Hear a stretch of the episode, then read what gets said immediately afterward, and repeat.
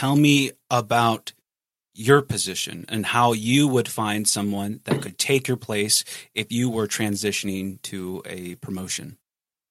For myself, if I was trying to if I was trying to get someone to replace myself, that's that's the goal. Well, yes. I'm actually a logical person who tends to like to master plan and architect things. So obviously the replacement would have to have that skill set. How can you create a transformation in others if there's no transformation in in yourself? Join your host, Greg Favazza as your voice on the hard truths of leadership. Your transformation station, connecting clarity, connecting clarity to the cutting edge of leadership. As millennials, we can establish change, not only ourselves, but through organizational change, bringing transparency that goes beyond the organization and reflects back into ourselves, extracting, extracting actionable advice and alternative perspectives that will take you outside of yourself.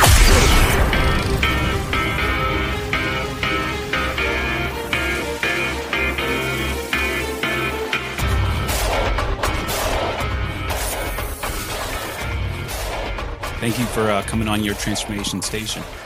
Yeah, absolutely. Thanks for having me. Of course. What can you teach our audience today? Well, we're just going to talk about a different approach to business, one that actually takes into consideration not just the systems and processes, but the culture of the organization as well.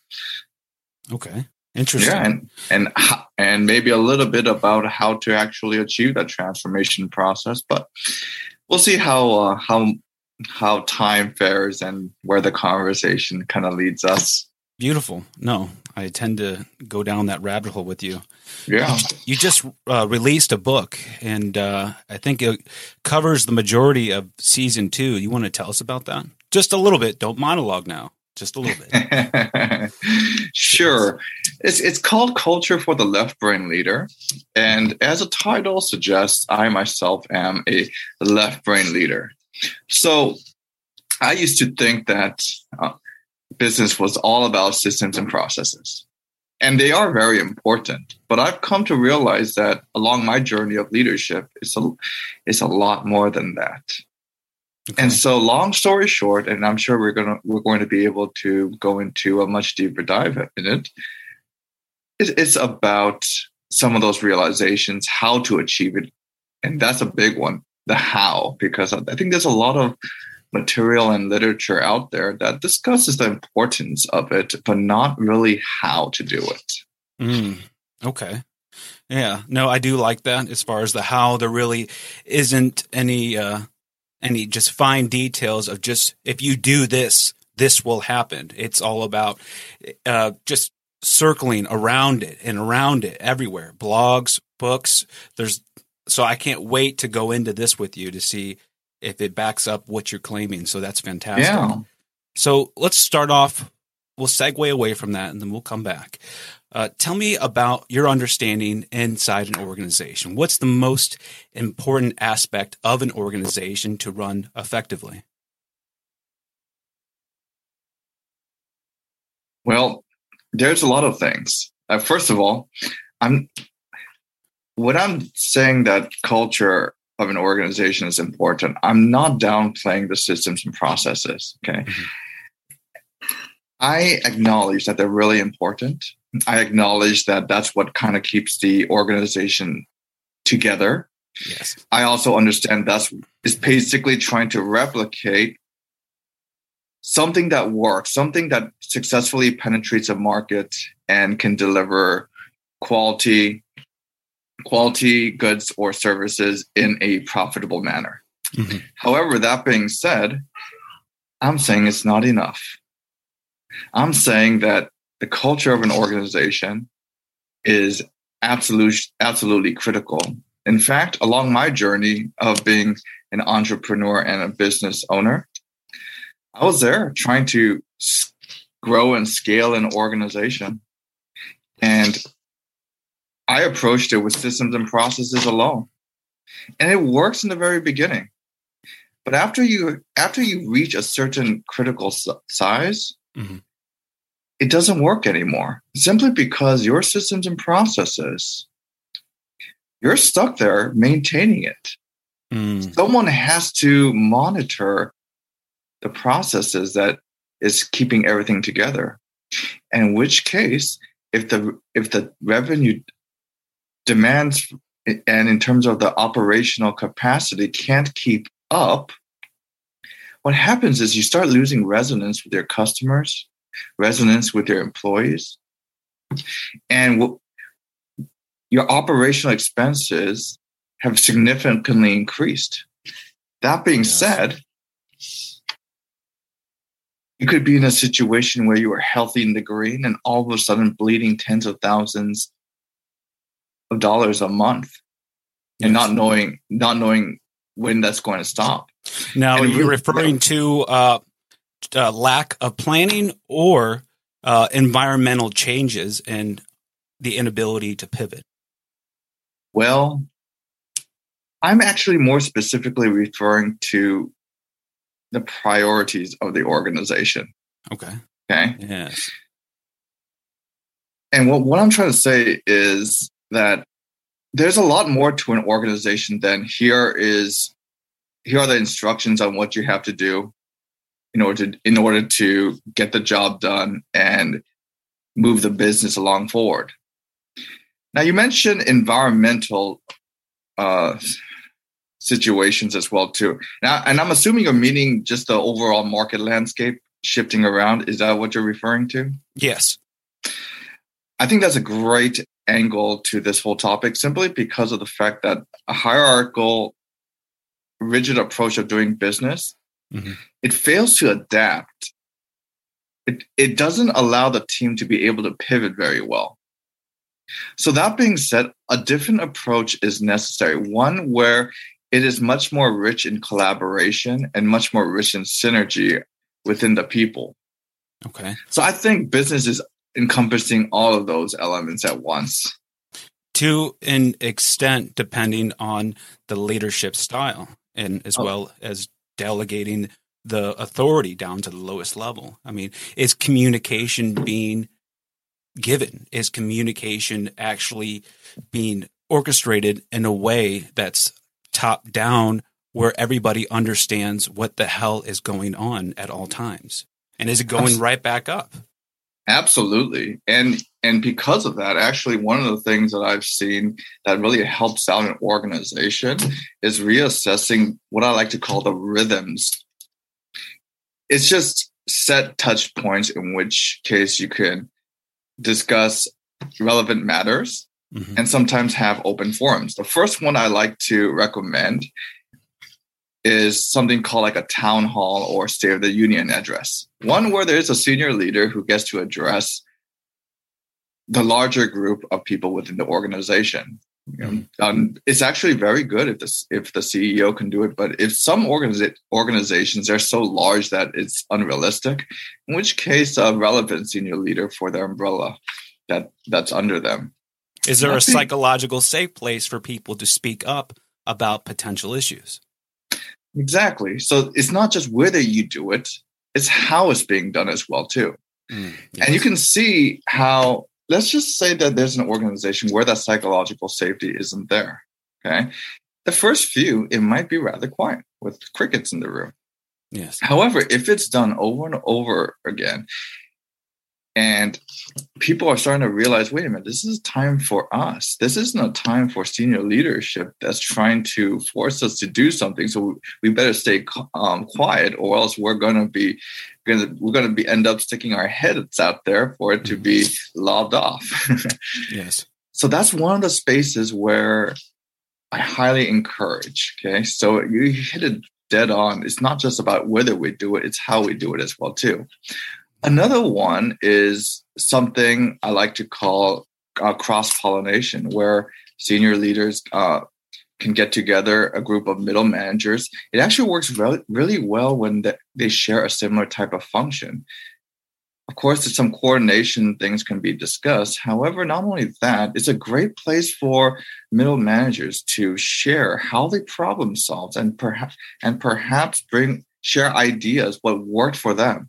What's amazing about that is no longer all the ideas have to come from senior leadership anymore because sometimes they can feel bogged down trying to come up with a solution for everything. Yes. The last one I like to recommend, which oftentimes gets overlooked, are one on ones. One on ones between middle managers and their individual contributors, and also senior leaders to middle managers. Because one of the key things is for an organization to really have the desired culture taking place, the middle manager needs to live it.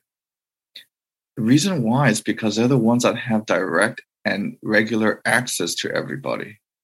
And because of that, they're the beacon for the organization. Now, those one-on-ones are great because it's a it's a time for people to step back and talk about things that's sometimes not uh, sometimes outside of work. The reason why that's important is because I'm guilty of this myself, where I just forget some of those things. we get so busy that we forget to touch base as people. Yes, when's it in our excuse? Yes. yes, yes. But when it's in our calendar and when when it's scheduled, it's a lot easier to to apply it. So that being said, it's a great time to talk about various things like what's going on in life do they have everything they need?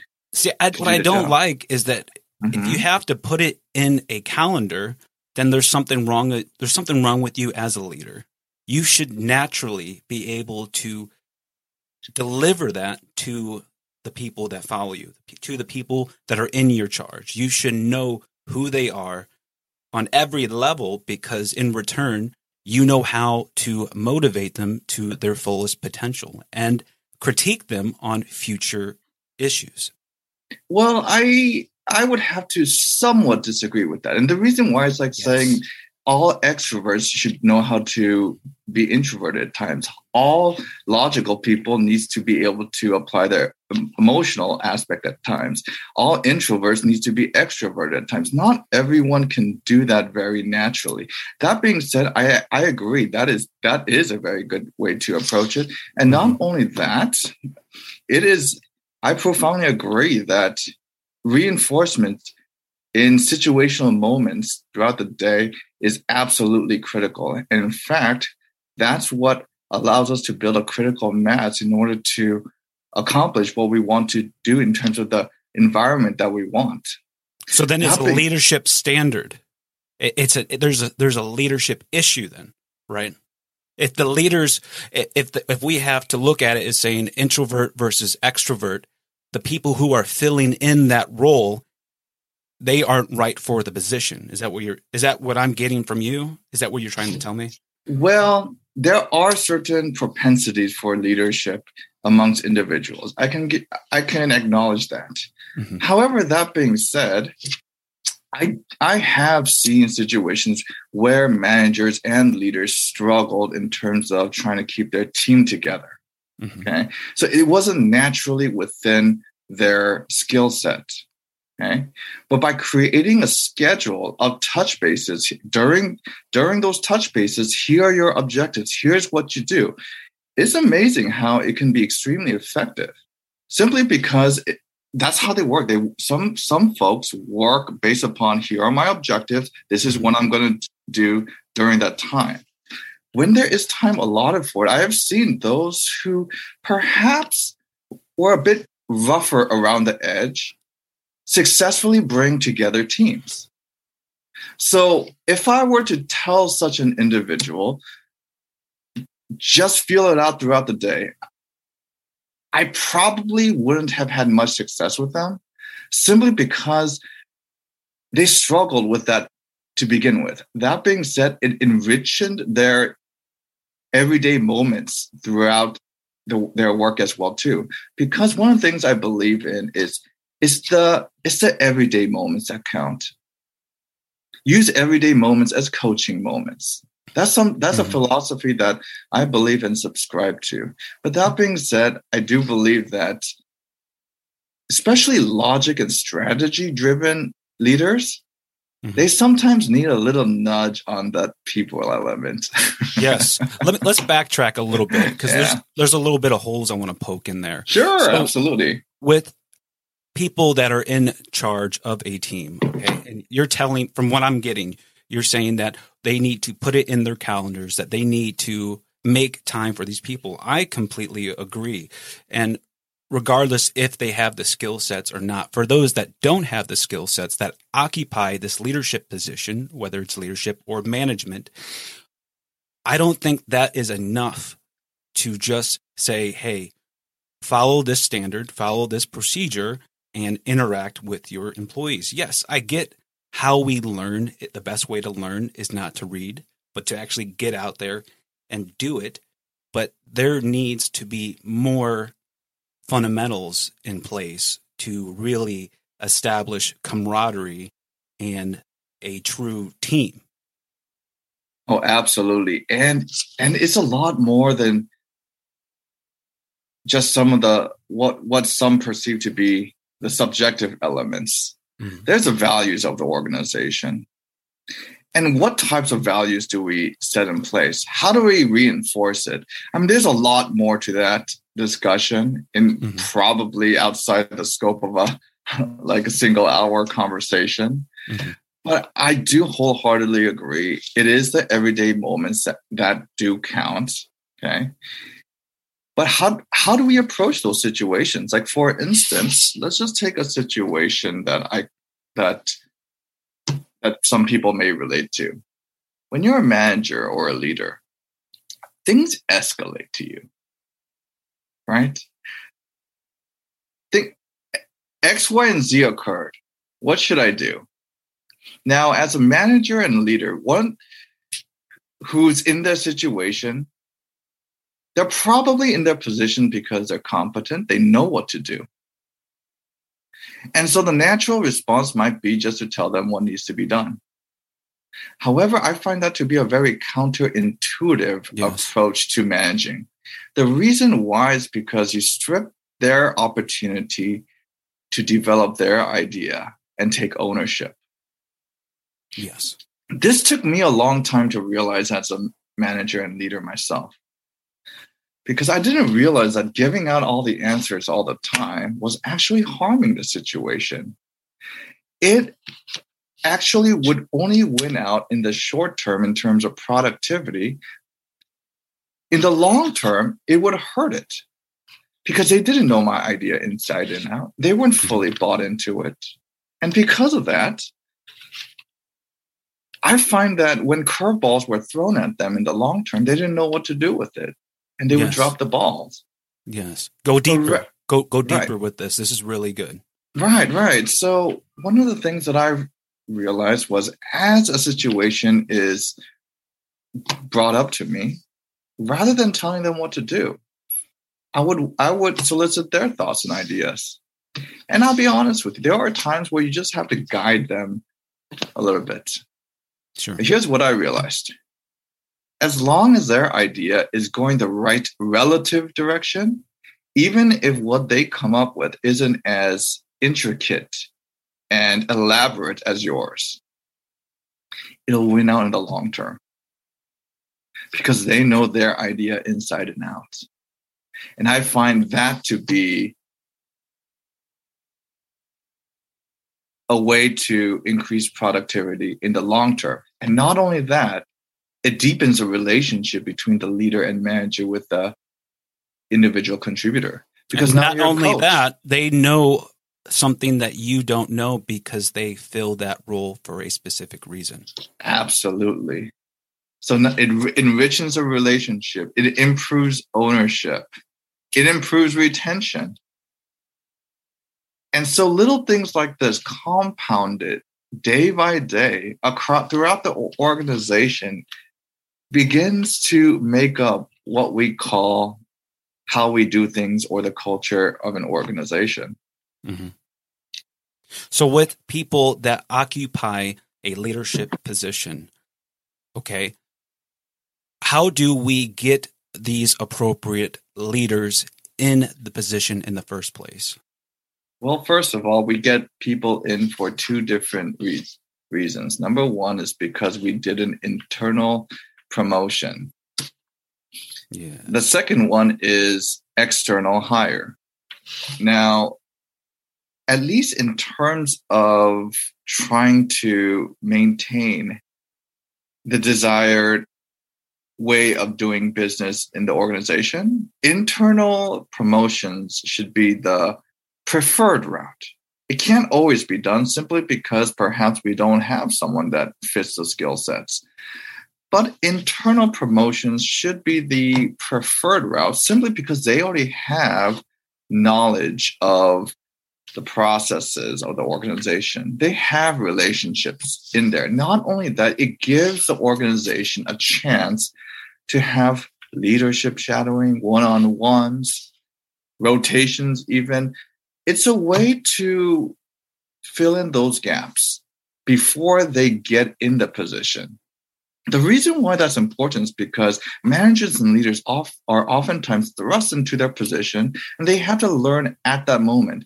But more often than not, they they start there's issues for the first one or two or three months. They rub people the wrong way. They didn't understand how things went. So by strategically using internal prom- promotions and preparing them ahead of hand, we can smoothen those moments. And not only that, there's a greater chance for a fit. You know how they do things philosophically. Now, that being said, let's talk about external hires. External hires, you do run the risk that is going to be a misfit.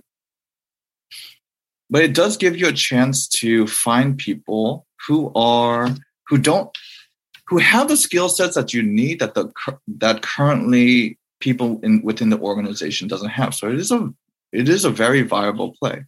However, that being said, we have to be a little bit more selective on who we bring in. We have to look for whether there is that fit, that culture fit. And then that's when we can start talking about various ways of how we start filtering people, if you will. Mm-hmm. Yes. Case questions. Case questions are a great way to to explore that. It's also good to standardize that a bit if it's a larger organization. And now with those case questions, now let me backtrack a little bit before I go to that round. When, mm-hmm. when you say rub people the wrong way, you're referring to with outsiders coming in, bringing in their historical approaches from previous positions and letting them know that that does not work here, that they're, this is all new here. Whatever you know, leave it at the door and be here ready to learn on how this culture operates because it will not operate like any other. Right. Every organization has its own nuances, its own processes, mm-hmm. its own people, culture, and not only that, its own politics. Yes. And someone who just goes in does not know that. It takes some time for them to get to know that. Mm-hmm. So that is what I'm referring to the, the potential risks of it because yes, a, um, a manager or a leader who's not um, a good fit can sometimes harm the overall culture of the organization. Yes, you're utilizing an ethnographic understanding to look from the outside looking in, and also a sociological perspective of how they perceived you through the mm-hmm. eyes. Yes. So now, with going back to the final question, last question of what you said, statement, I should say. Here's my mm-hmm. question. Uh, the categories now, on, we're trying to understand the right fit of leadership with these categories. How would they answer these? Are they answering it as a leader? Or are they answering them as somebody who's potential or just as an everyday thing? Like it, those questions can be confusing for a lot of people. Mm-hmm. All right. So I, I, assume that we're talking about external candidates for a management or leadership position. Is that right? Yes. We just transitioned over. Yes. All right. So it is not just about whether they have the technical know how, it is not about whether they've done it before. It also matters whether there is a philosophical match in terms of how we do business. If, if like for instance, uh, the coaching or culture approach is something that an organization takes seriously, we want to try to look into that a bit. Mm-hmm. And it is tough. It is tough to look at that. And sometimes we do have to take a gamble on someone if we have a feel. But that being said, I find that case questions tends to be interesting. Something that they can't prepare for. Yes. The reason why is if anything that is a bit more typical is utilized, they're going to have a scripted response, and anyone can have a scripted good response. In fact, it is expected that they're going to come in with scripted good responses. Mm-hmm. Something that catches them a little bit off guard. A scenario, one that doesn't have a clear cut answer, but actually shows the various considerations that's going on in terms of available resources, problems, X, Y, and Z. How does their mind start processing where the priorities are, and how do they start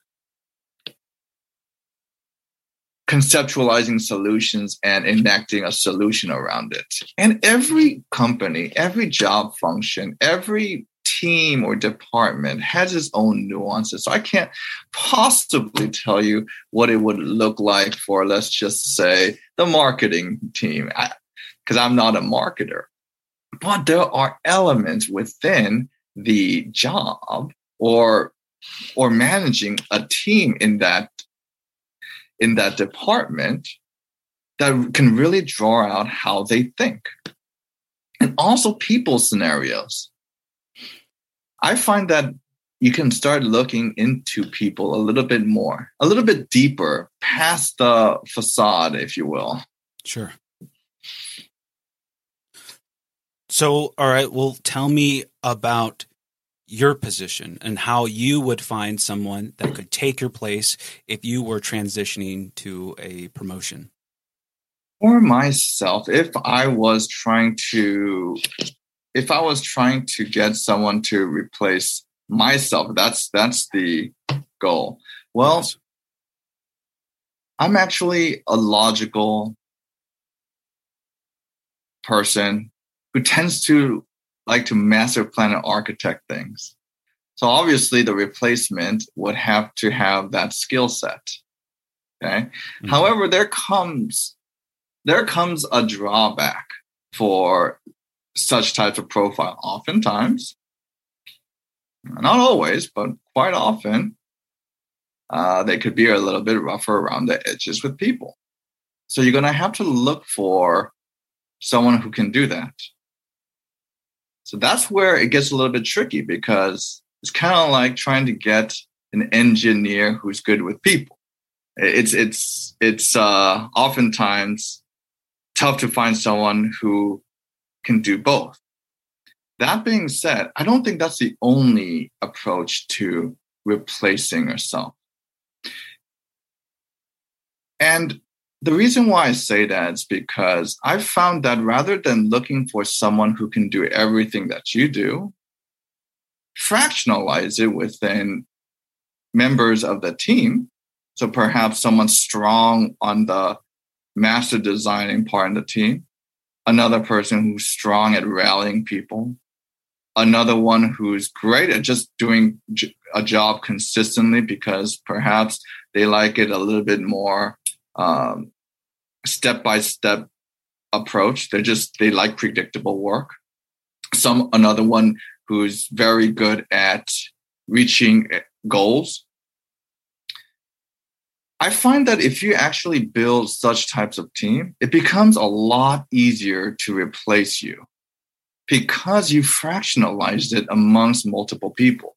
Now, mm-hmm. that being said, if you build a team in that manner, you do need to be prepared to be able to manage the personality and communication nuances between them. Because if you bring together people that are different, there are more what I like to call tension points amongst them. And what that tension point is, to to spell it more uh, clearly, do you know those moments when you tell someone something, but it seems like they heard something completely different? They're confused. They respond a different way. Yes. You don't understand it. You're understanding too. their perceptions. Right. So that's a tension point. And if you naturally bring together people with different skill sets and personalities and work styles, there's going to be an increased amount of tension points. Mm-hmm. And pretty much as a manager or leader, you need to be skilled at reconciling that, helping people grow individually to be able to handle and own those interactions themselves as well too because once you establish that, it becomes so much easier to replace yourself without having the team implode. So, because your first question was, how do you replace myself? That's correct. It's a little hard because I was willing to go through an additional amount of obstacles and hurdles because I, I did it from a business owner's perspective. Mm-hmm. And business owners are known to do whatever it takes in order to yes. stabilize the situation. Sometimes a little bit, it might not be as realistic of an expectation for to find someone exactly like that. But I do find it much more realistic to fractionalize what you bring to the team and work on the ownership and collaboration and communication so that when you do replace yourself, it's a lot easier to find someone who can who can fill a fractional component of it. Yes. So the reason why I asked you that question was so we can illustrate an understanding that a leader needs to know himself that much that he can go out and find an identical representation of himself through somebody else. Through so through your own explanation, we need to find someone that is someone of character, someone with tact, someone that's diverse and is able to communicate within unique cultures and still bring a team together to work effectively. Absolutely. Absolutely. Beautiful. I think character is extremely important. It can't be captured with discussions of personality and strengths and weaknesses alone. I find that the word character has almost gotten diluted nowadays. A long time ago, it used to mean so much more. It used to mean discipline. It used to mean when you get knocked down, you get back up. It used to mean what what you say you're going to do, you're going to do. It it meant a lot of things. Um, it somehow in today's society, it almost became synonymous with the word personality, which I find that to be extremely different. Different character and personality are much different, and not only that, introspection, the humility to be able to look at oneself. And if you can do that for yourself, you can also have the eye to look at other people as well too. Yes. So I wholeheartedly agree on that character aspect. It says a lot about people. Mm-hmm. Mm-hmm. I like that. So let's transition to our closing now. Tell us about your book and what can others take away from reading it? Sure. The book is called Culture for the Left Brain Leader. Okay. It is a transformative approach of to business. Something that has taken me a lot of hard knocks in order to learn and realize. I spell it out really simply for people. So if someone wants to get those realizations, which which involves multiple layers of an onion to to see. They can get that book. You can find it on Amazon. Again, it's called Culture for the Left Brain Leader. Anyone who wants to uh, contact me, they can reach me at andrew at cultureandstrategy.com. Also, they can find me on LinkedIn under Andrew YJ Kim.